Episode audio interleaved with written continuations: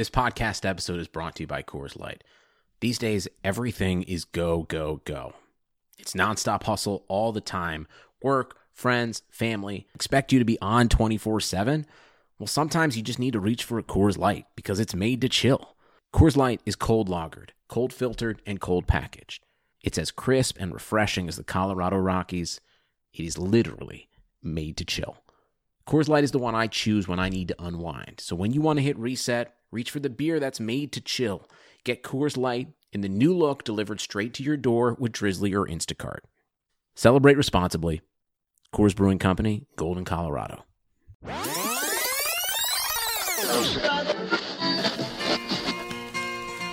got a spirit, talking proud, talking proud. Listen up and hear it, talking proud, talking proud. The good life It's time to tell them all we're up and standing tall. America, we're a winner. Hear us now, hear us now on a sunny Sunday. All right, what's going on, everyone? How you doing? Episode 216, Talking Buffalo podcast. Thank you to everyone out there for continuing to listen, download, support the podcast. It really does mean a lot to me. It truly does. Going to do a 10 topic Friday show today. And I want to tell you right off the top here that initially I intended on having a guest with me. However, to be completely honest with you, I've been under the weather a little bit over these last few days, have not really had a chance to coordinate something with anybody. So I'm just going to bang this out today on the solo tip. Plus, I've really, I'll tell you what, recently on this podcast, I've really been able to have some good guests on, a lot of recurring guests. I had Bruce Nolan on just this past Tuesday. I've had Greg Thompson from Cover One on, uh, Joe Marino from the Draft Network, Matt Marino from NewYorkUp.com, Nate Geary from WGR 550. So the podcast has definitely not lacked in quality guests over the last few weeks. But like I said, I just haven't really had an opportunity these last couple days to hook up with somebody. So going to do these myself. I did this once before. The format extremely self-explanatory. Doesn't take a rocket scientist to figure it out. Uh, my computerized lady friend, I'm to call her Tammy this time. I'm to keep coming up with a different computer generated voice name every time until I find one that I like. But anyway, today it's Tammy, we'll call her. She's to spit out 10 topics that I'm to discuss. Some are requested by listeners on social media. One or two of them I threw in myself. So I'll hit on them, some more than others. Pretty self explanatory. Again, no need to really fool around with the format here. So let's just get rolling right with the first topic. And uh, computerized Tammy, what do you got? Who are some of the most hated Buffalo Bills opponents in franchise history? This came up early in the week. I can't remember how it came about, but I ended up putting up a poll on Twitter asking fans who the most hated villain in the history of the Buffalo Bills was, their most hated opponent. Got some pretty good answers. I had three primary candidates and a writing candidate. Going to name a couple. These are honorable mention people that I really don't think are worthy of being near the top, but they're at least worth mentioning. A lot of fans on, uh, again, on Twitter said these names Don Shula, Bill Belichick, uh, Julian Edelman, Bob Kuechenberg, who played for the Dolphins in the 70s. And if you want to go outside of football itself and talk about media, you got Omar Kelly, reporter for the Dolphins who hates Bills fans, and the feeling's very mutual, of course, and Pro Football Focus, PFF, who is very, at least in the eyes of many anyway, anti Buffalo Bills with their coverage. I don't necessarily buy that, but that's the sentiment anyway. So those are some of the honorary mentions. In terms of the most hated players or coaches, because I do have one coach on this list, uh, I'll start with Dan Marino, an obvious choice here. He was Jim Kelly's biggest adversary on the field, his biggest rival. I don't think it was a matter of Dan Marino disrespecting Buffalo. It was just one of those old fashioned rivalries where you hate your opponent. So a lot of Bills fans, again, Miami, those Jim Kelly versus Dan Marino days, they were great. Another guy, to be honest with you, I don't really agree about this one much. Gronk. And it's all because of one play, that cheap shot on Tre'Davious White when Tre'Davious had an interception in 2017. Filthy cheap shot from behind. I don't know, man. I consider that more of a moment, a bad moment, a bad reaction to frustration. I don't think Gronk is a dirty player. I don't think 99 out of 100 times he does something like that. That's just my opinion. Some of you might disagree. I think a lot of fans don't like him because of his overall attitude, that cockiness, that swag that he has. Another guy, and this one I do agree with, Jarvis Landry, former Dolphins receiver, now with the Cleveland Browns. I mean, what more needs to be said? He had a cheap shot on Aaron Williams in 2016 down in Miami that more or less derailed, if not essentially ended, Aaron Williams' career. So that was a dirty, filthy, cheap shot. He ruined a player's career. Very unapologetic, it feels like to me anyway, about it. Another one that an old friend of mine brought up, and I didn't really think about this initially, but it makes great sense, was former Dallas Cowboys, now Fox announcer, Jimmy Johnson. Of course, he won two Super Bowls with the Cowboys, beat Buffalo twice in the Super Bowl. And he didn't really seem to have a lot of respect for the Bills as worthy adversaries, worthy opponents at that time. Very disliked by Buffalo sports fans. Again, not just because Dallas beat Buffalo twice in the Super Bowl, but just his demeanor and his attitude towards Buffalo. It wasn't great. So he's on there, got two more, and these were the top two vote getters. Second place, Tom Brady. I mean, no big surprise there. Half of it is because of just jealousy, to be honest with you. The guy went 29 and 3 in his career with New England. I mean, his career's not over, but as a Patriot, he went 29 and 3 against the Buffalo Bills. That's uh man, that's tough. That's a stat that's unbelievable. 32 times he's played the Bills, 29 times he came out on top. So that's enough right there to make you hate him. But here's something that not all fans remember, but you should.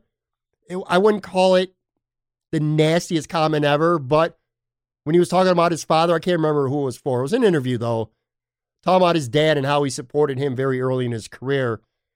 And his this is the exact quote he said. And even when I started my pro career, he traveled to Buffalo. This is Tom talking about his dad. I don't know if you guys have ever been to hotels in Buffalo. They're not the nicest places in the world, but he would still travel to those. It was great to grow up in a house like that and feel so supported by your mom and dad. Again, not the biggest dig in the history of the world at Buffalo. And obviously, and rightfully so, Bills fans took heavy exception to that. So you combine that with his record, he was kind of an easy choice in number two. And then number one, and here's actually the premise for doing this topic to begin with. Brian Cox Jr. signed with the Buffalo Bills this week.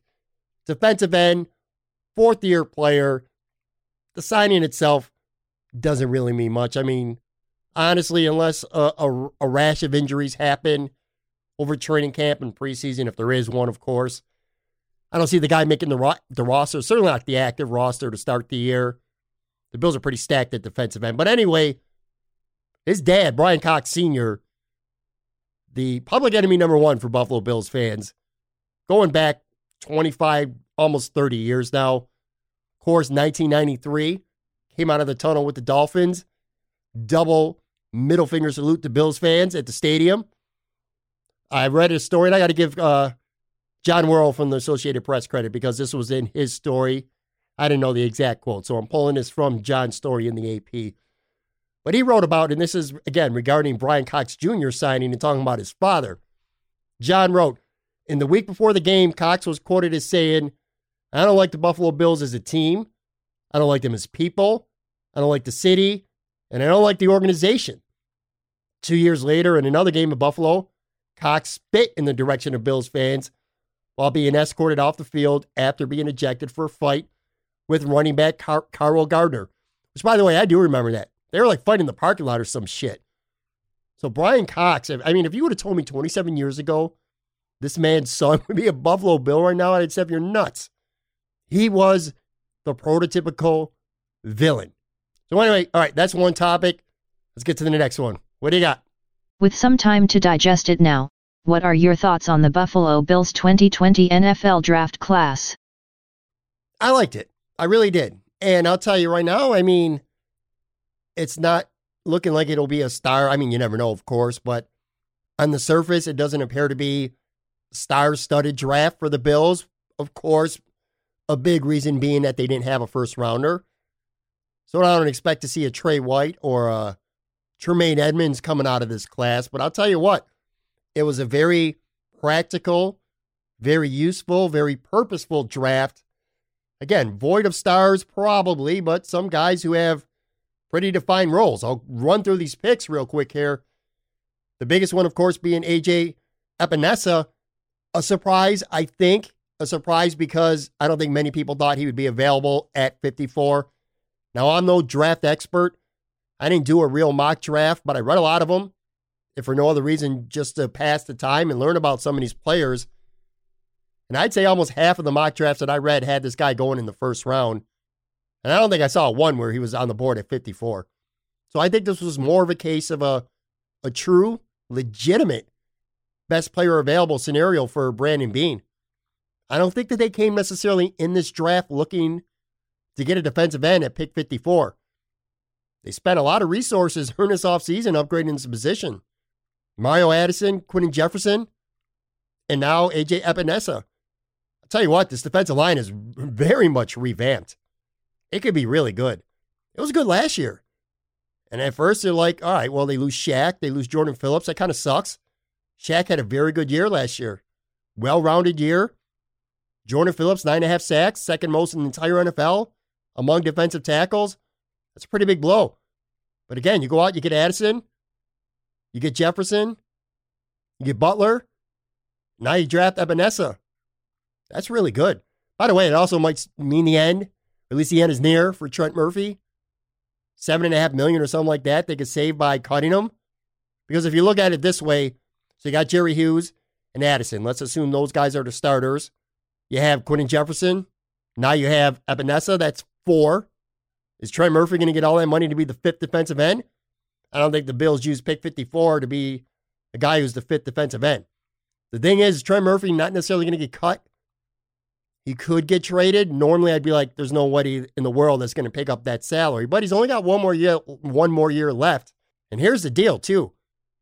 With no training camp likely, who knows when this is going to start up? Teams around the league are going to be more open now than ever to bringing in veterans who are proven they know what they're going to get as opposed to taking chances with rookies, developmental guys, younger guys where you don't know what you're going to get. So for that reason alone, I wouldn't be shocked to see Brandon Beane be able to flip Trent Murphy for something. I mean, not much. We're talking sixth, seventh rounder, but that's better than nothing. So anyway, I think that was a scenario where the Bills did not expect to go defensive end at 54, but with the player there, they had to.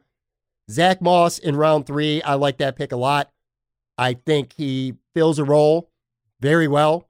Brandon Beane, I think Sean McDermott too, actually more so even McDermott, kind of didn't mince words when they said that they wanted a running back who was a more of a downhill guy, like a Frank Gore guy. And Zach Moss fits that bill. And the thing about what I like most about this pick is last year with the Bills. Now, to be fair to Frank Gore, you're talking 36 year old Frank Gore here. When he was in on first and second down, I mean, don't get me wrong, the Bills threw the ball some, some play action here and there, but for the most part, you knew what the offense was going to look like. Wasn't much of a threat in the passing game with Frank Gore on the field. That won't be the case with Zach Moss because he can catch the ball. Now, he's known as a hard runner. Again, that Frank Gore type, but I like the versatility. Bruce on the podcast on Tuesday was talking about predictability when an offense is predictable. And I think with a guy like Zach Moss and obviously, of course, Devin Singletary, it's going to keep defenses on their toes. I think he's a really good, legit 1B running back to Devin Singletary's 1A. So with your first two picks, you got a guy in Epenesa who probably not going to be a star, but I think he's going to be a solid pro. Maybe what the Bills wanted Trent Murphy to be when they signed him. With Zach Moss, I think he got a good. I don't think he's going to go out. I don't think he's going to be Dalvin Cook, but he's not going to be TJ Yeldon either. You know what I'm saying? So I like that pick a lot. Gabriel Davis in the fourth round. Honestly, I don't know much about him. I know he's productive, a weak route runner from what I hear, but fast, good hands, can catch contested balls. And with his size, he is the complete opposite of what the Bills had at receiver among their first three anyway, between Diggs, John Brown, and Cole Beasley. So for that reason, I like that in the fourth round. The fifth round guy, the quarterback, this is one that kind of, I don't want to say shockwaves, but definitely a surprise was Jake Fromm going in the fifth round. Now, he's a guy who I think was mocked. And again, mock drafts, I get it. They don't mean nothing. But a lot of people thought that Fromm would be gone before the fifth round. And Brandon Beane sounds like a guy who thought that as well because, again, I don't think he expected to take a quarterback. But when the guy that he thought was a third round grade is there in the fifth, you do it. Now, I don't know a ton about him. I know that he's got a weak arm. He's an intellectual guy with a weak arm. A lot of Matt Barkley comparisons. I get it. I compared him at the time. In fact, when I talked to Bruce on Tuesday, I compared him to being a more high profile Nate Peterman. Now, I need to walk that back a little bit. I'm going to be completely honest with you. On Monday of this week, I was listening to uh, the Bills Beat podcast with Joe B and, of course, Matt Fairburn. And Matt talked about Fromm and some Nate Peterman comparisons, and he didn't like them. Talking about selling Fromm short when you do that because Nate Peterman was a historically bad NFL quarterback. And to be fair, he's right about all that. He really is. I wasn't talking about him saying that Fromm to me is like Peterman because I think if Fromm plays, he's going to be one of the worst quarterbacks who's ever played in the NFL. I was just talking about his arm strength, anticipation, which could be a strength. He just reminds me of that type of quarterback. But anyway, it was a surprise. I was surprised that the pick was there. It makes sense to an extent. If he's going to be another Matt Barkley, it's not like Matt Barkley is 40 years old right now. Sure, he's in the last year of his contract, but if you're happy with him, if he's a good mentor, a good guy to have in the room with Josh Allen, why not resign him? It's not like he's going to hit the market next year. I'm talking, of course, about Barkley and get starter money somewhere else. So I don't know how I feel about it. Well, uh, time will tell. Obviously, I'm going to be patient with that. It just didn't do a lot for me at the time. Then the Bills go in the sixth round here. Kicker, Tyler Bass. That's a that's a very sensible pick. You're talking a guy in the sixth round who very well potentially could end up unseating Stephen Hauschka. That pick has potential, that's for sure. Second, sixth rounder, Isaiah Hodgins. Maybe I'll tell you this the top three receivers are obviously set in stone. I think being a fourth rounder, Gabriel Davis, and the fact that he's a lot different in terms of physicality and size, speed, stuff like that, I think he can have a good chance to be that fourth receiver. Isaiah McKenzie's back. He's probably the five. You're going to keep six. If you include Andre Roberts, who's, of course, a Pro Bowl caliber returner, I don't know what the path is to Hodgins making the team. Maybe he can impress and take Isaiah McKenzie's spot. Practice squad, who knows? And then last team, when I said practice squad, Dane Jackson from Pittsburgh. He was a seventh round pick corner. Little surprised that the Bills did not go corner. In fact, I don't want to call it a criticism because had I been drafting and AJ Epenesa was on the board, I probably would have took him at 54 myself. But I really was hoping the Bills would take a cornerback early in the draft. But it's hard to complain when you get Epenesa and Zach Moss, two guys who I think aren't starters. They might never be full time starters for the Bills, but they're going to be big time contributors. So, all in all, I like to draft in very high grades among experts. I saw Mel, Mel Kiper gave the Bills the highest grade among the AFC East teams. Good draft, practical, not full of all stars, but yeah, very sensible. All right, next topic. What's up? On Thursday, the Buffalo Bills announced the jersey numbers from all their draft picks. Quarterback Jake Fromm will wear number 10. Cole Beasley wore number 10 last year after signing as a free agent from Dallas, where he previously wore number 11. Presumably he will now wear number 11 with the Bills. Is this bothersome for fans who enjoy buying sports jerseys to have numbers changed so easily? Let me say this. This is why I hate buying sports jerseys, for current players at least anyway. I hate it. Cole Beasley signs with the Bills last year, gets a nice four year contract, number 10. It's being pimped out by marketing, as it should. And fans are going out. In fact, I just looked it up before I started taping here.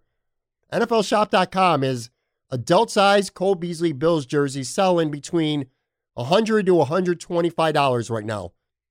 So you go out, you take your hard earned money and you drop 100 bucks on a Cole Beasley football jersey. That's a lot of money, which is fine. But then the guy, because he used to wear another number with another team, one year later, he just goes back and now he's probably, and I'm presuming this, I mean, it's not been confirmed yet, but you got to assume he's going to wear number 11 with Jake Fromm wearing number 10. That's what the Bills, that is official. The Bills assigned those numbers and put that out on Twitter on Thursday. I don't like that shit. I think it's bullshit. You're going out, you're spending your hard earned money on football jerseys so guys can turn around and switch their number after one year. Now, that's one thing. If you go out and you buy Shaq Lawson jersey and he's here for a couple years, he doesn't resign and goes somewhere else, shit happens. You know, hey, if you went and bought a Wyatt Teller jersey as a rookie and then year two, one year later, he gets traded, shit happens.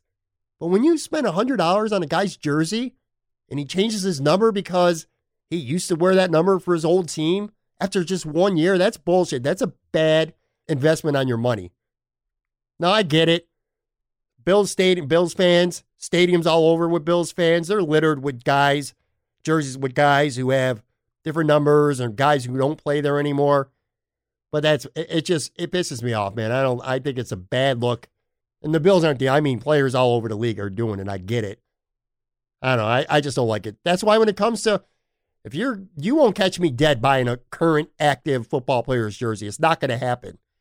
If you ever see me wearing a Josh Allen jersey or Tremaine Edmunds jersey, or if you see Patrick walking around in a Zach Moss or an AJ Epenesa jersey, I'm gonna tell you right now, it's because my wife, my daughter, it's because someone bought that shit for me. I am not spending my hard earned money on a current active jersey because they may be gone in a year, or even worse, like Cole Beasley, they're just going to change their number. If I buy a jersey, I'll tell you right now, it's going to be a Thurman Thomas or a Jim Kelly or an Andre Reed or Kyle Williams or an Eric Wood jersey. Somebody who built their legacy in Buffalo who's done playing. Is he going to jump to another team? Is he going to switch their number? That's where I'm getting investment for my money. So I'm doing that, or I'm just buying, which is what I usually do, by the way. I buy Bills team gear. It's not that I'm anti buying stuff that has Buffalo Bills on it. I'll buy a t shirt, I'll buy a fleece, a hoodie. But again, apologies to Jeremy White. I know WGR, my guy, that's a big thing on Saturday, Sports Jersey Saturday, big thing on Twitter.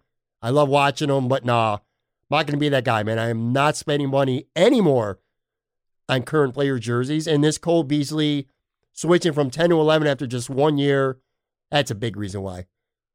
All right, Tammy, what do you got up next? Despite being just 13th in the conference and 25th overall in the league, a new potential format could have the Buffalo Sabres make the NHL playoffs.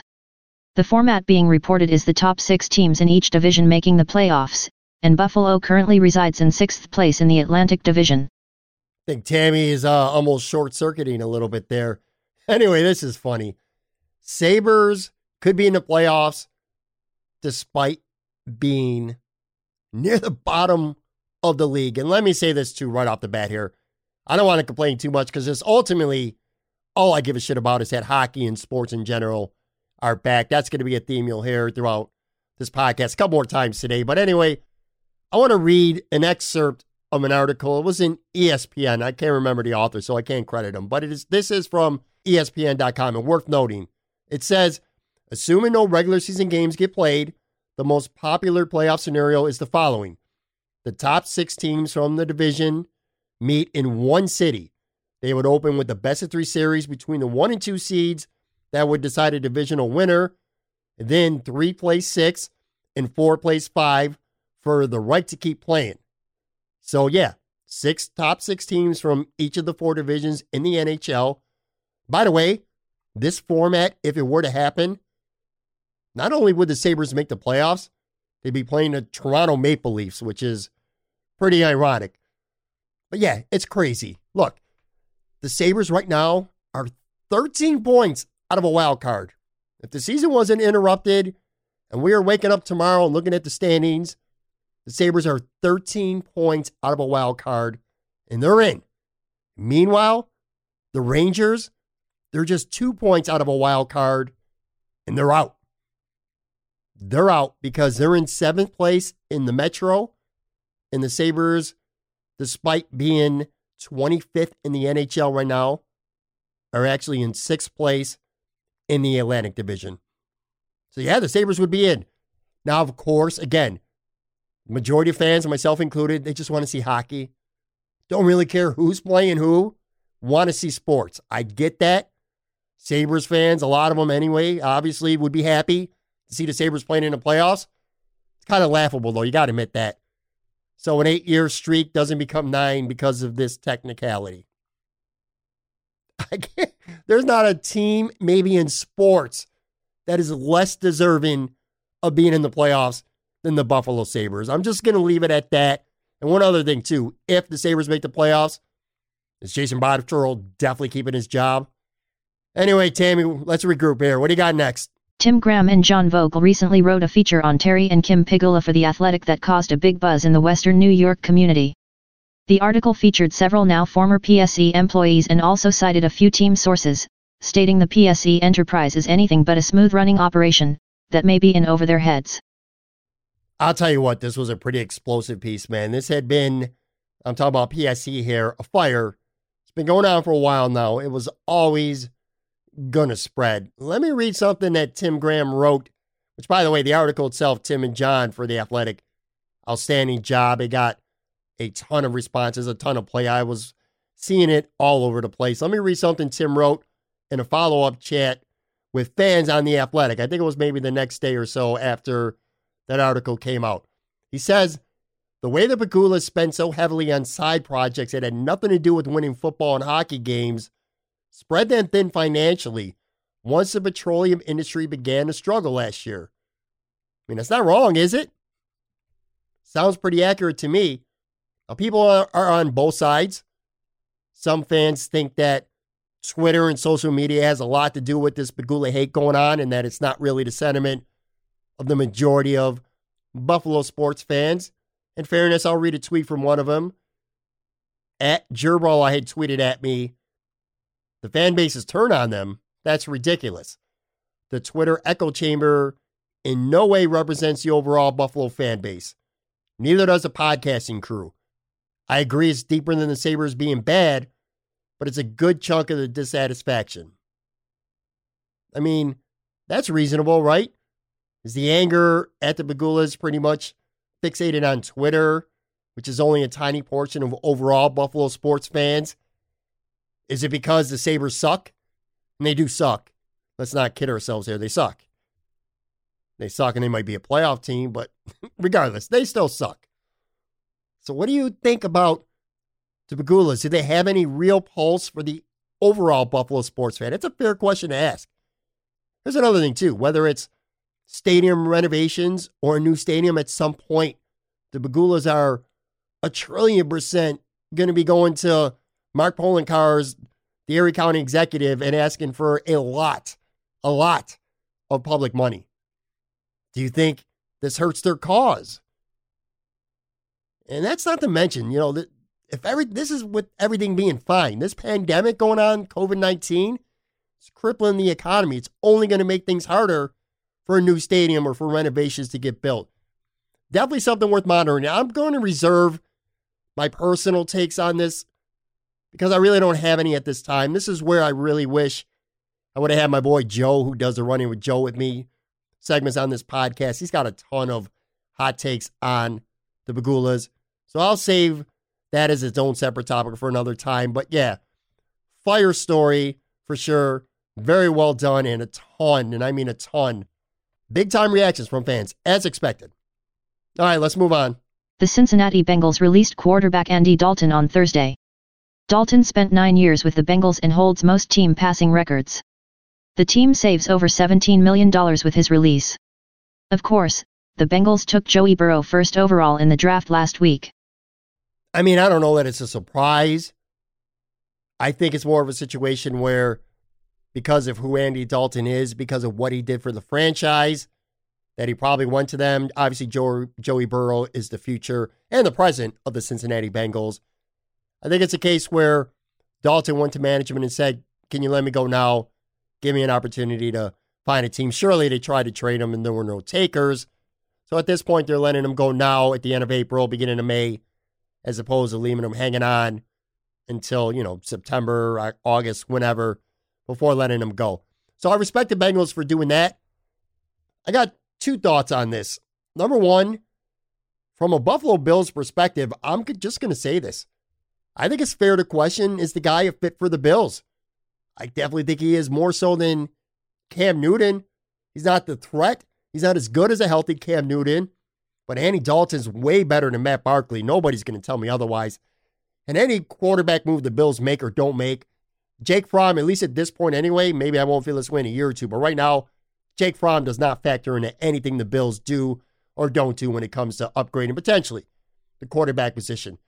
Now, Nick Filipowski, who used to work for Channel 4, sportscaster, he's out of uh, sports media business for now, but I'm still friends with him on Twitter. We were going back and forth a little bit, and he spoke of unity and commodity between Josh Allen and Matt Barkley. I buy that. I totally do. I honestly do. But I added this and I went I went back at him and I said this, and I'm posing this to you listening as well. Sure, Matt Barkley is a good guy to be around Josh Allen, a good guy in the quarterback room, and he has some ability as a quarterback to make some plays, maybe carry a game or carry a team, I should say, for a game or two if he absolutely has to be, especially depending on who they're playing, who's coming up on the schedule. But I'll say this, and I'm just going to say it. If Josh, all the talent that the Bills have surrounded themselves with right now, the revamping of the defensive line, trading a first round pick to get Stefon Diggs, a lot of talent on this team. And this could happen to about 25 other teams around the league. So I'm not just saying this is the Bills. But if Josh Allen goes out there in week two and he breaks his ankle, season's done, ain't it?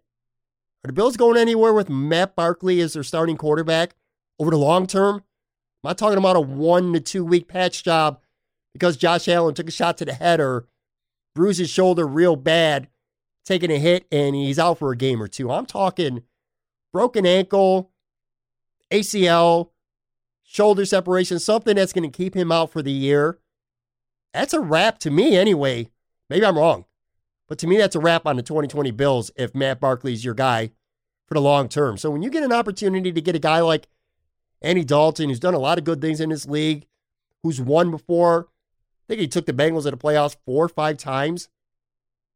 I'm going to make that move, man. I'm going to sign him. If I'm the, I don't expect, by the way, I'm telling you what I think the Bills should do. I am by no means telling you what I think the Bills are going to do. So let's differentiate that right now. There's a big difference. Don't think the Bills are going to, but I think the Bills should give strong consideration if he'd be interested in coming here to sign an Andy Dalton. Now, of course, Andy Dalton is one of the more popular non Bills quarterbacks ever in Buffalo because of helping the Bills break that playoff drought in 2017, which doesn't have anything to do with this at all. I'm just pointing that out. But I'm making that move. Now, assuming that doesn't happen, which is likely, I don't know where he lands, just like with Cam Newton. I don't know. I'll tell you this, though. It feels to me like New England. I don't buy it. I don't care what anybody says. I don't care that they didn't draft a quarterback.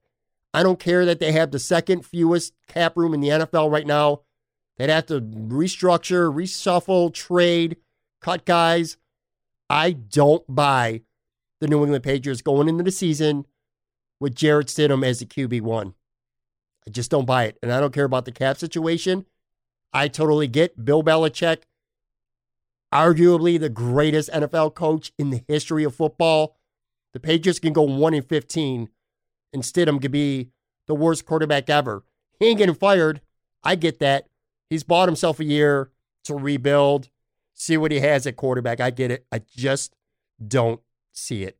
A guy like Andy Dalton, you could argue, I'll tell you what, all the hype Tom Brady gets, you might make a reasonable argument to me that Andy Dalton right now, today, is a better quarterback than 43 year old Tom Brady is had he stayed with the Patriots. Just my take on it. Again, if I'm the Bills, I'm interested in signing him. And if I'm the Patriots, I am signing him. All right, what do we got? Jameis Winston signed with the New Orleans Saints the day after the 2020 NFL Draft concluded, signing for just one year at $1.1 million. Winston threw for over 5,000 yards and 33 touchdowns last year with Tampa Bay but also threw for 30 interceptions. It's crazy to think that a guy who was seemingly in line to be a franchise quarterback and get so much money, a guy who's already made a pile of money, has to sign for one year and just $1.1 million. But I'll tell you what, I actually think it's a really good move, man. Given what's happened, I think this is a decent bounce back, a nice stopgap for Jameis Winston because, look, the physical tools are obviously all there. The guy threw for over 5,100 yards last year in 33 touchdowns. I don't care that Bruce Arians was the coach. I don't care if they threw the ball 90 times a game. Those stats are impressive. What kills him, the reason why he's making 1.1 million right now instead of 20 to 25 or 30 million a year is because Duke can't stop making bad decisions. 30 interceptions last year. Horrific. And I watch a lot of Tampa Bay Buccaneers football, living down here for right now anyway. In Florida, I watch a lot of games, and I'll tell you, man, some of these interceptions, oh, it's one thing to throw a pick, but these were like dumb, stupid plays, which has kind of plagued Jameis Winston's entire career. Anyway, a great chance to learn from Drew Brees, one of the all time greats. Jameis already has all the mental tool or the physical tools. Maybe now spending some time with Drew Brees is going to help him on the mental side, being in that room, picking his brain, learning the process that Drew Brees goes through, one of the consummate all time professionals. I think this is a good move. Plus, you know, if Drew Brees goes down, I think Jameis Winston's going to get a shot, just like Teddy Bridgewater did last year, who, by the way, played well, converting that into a good, I think he got a three year deal for, I don't know how much money, but he had a good deal with Carolina. I'm talking about Teddy Bridgewater. If he doesn't, he'll be in the market again next year. I mean, it is what it is. Maybe Drew Brees retires after this year and doesn't play two years. If that's the case, again, if Jameis is around that room for a year, if he wins favor with Sean Payton, maybe this is his show, Jameis Winston's show in 2021. I'll tell you this much. I don't care how much money they're giving him. I don't think Hill is the future QB1 for the Saints. So I'm going to put that out there right now. This is a good opportunity for Jameis Winston, and I'm happy for him. All right, couple more. What do we got here? The Green Bay Packers traded up in the first round to draft quarterback Jordan Love despite the fact that Aaron Rodgers threw for over 4,000 yards, with 26 touchdown passes and just 4 interceptions and led the Packers to a 13 and three record last season and to the NFC Championship game. Rodgers still has 4 more years left on his contract and is 36 years old. I'll tell you what, in the days that follow a draft every year, it takes me a little bit of time to come up with three to five teams who I feel like they had a really good draft, and then three to five teams who had the worst draft and kind of compare and contrast it and come up with one not this year. This took about a half a second to me. What the hell are the Green Bay Packers thinking trading up for quarterback in the first round right now? And that's nothing against Jordan Love. I don't got nothing against him. Nice developmental player. Maybe he'll be a great quarterback down the road. He better be. I'll tell you that right now. Because they do this. Aaron Rodgers still has four years left on his contract. Just a horrible draft. I, I don't understand it. The guy leads the Packers to a 13 and 3 record, throws for 4,000 yards, 26 touchdowns, four interceptions, 13 and 3. Still got four years left on his contract.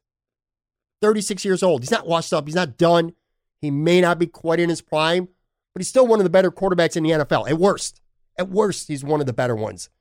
At best, he's still elite. And you go draft a quarterback. What is that? Matt LaFleur, I don't know what it is. I saw an interview with Brett Favre. I think it was on Pro Football Talk this week's NBC Sports, something like that, where he said that he doesn't expect Aaron Rodgers to finish his career now. This is going to leave a bad taste in his mouth. And ultimately, not this year, but ultimately, this will result in Aaron Rodgers moving on. I hate the pick. If I'm a Green Bay Packers fan, I'm pissed off. Not just with that pick, by the way. Second round, too. They have Aaron Jones, one of the best running backs in the NFL. Great dual threat, run the ball, catch the ball and they go into round two, round two, and draft Bo Dillon, a running back who's like 250 pounds, smash mouth guy. Are you trying to win every game 14 to 13 now? What is going on with the Packers? I, I just don't get it. Matt LaFleur trying to get rid of both Aarons?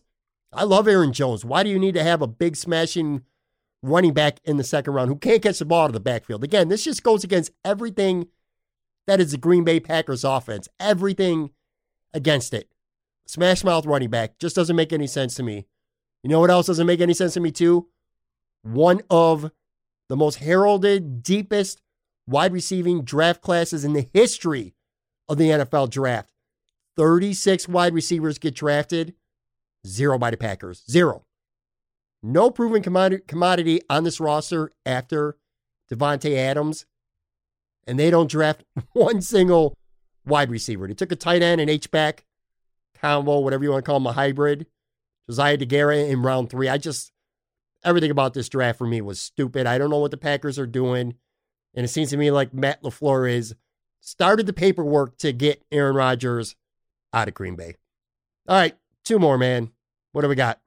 The NBA is reportedly in talks with Disney World to have the league resume the season there. The NBA would basically self isolate all of the teams, players, and staffers there, essentially quarantined in that area for the duration of the season and playoffs. I'll tell you what, I'll keep this one short and sweet. It's the same thing I feel about hockey and baseball as well. I just want to see sports. I want to see action. I really don't care what the circumstance is. I'll worry about 2021 or even the year after that to have regular full seasons in stadiums with packed fans. I can wait for that, but I can't wait much longer to see sports. So I need it to happen.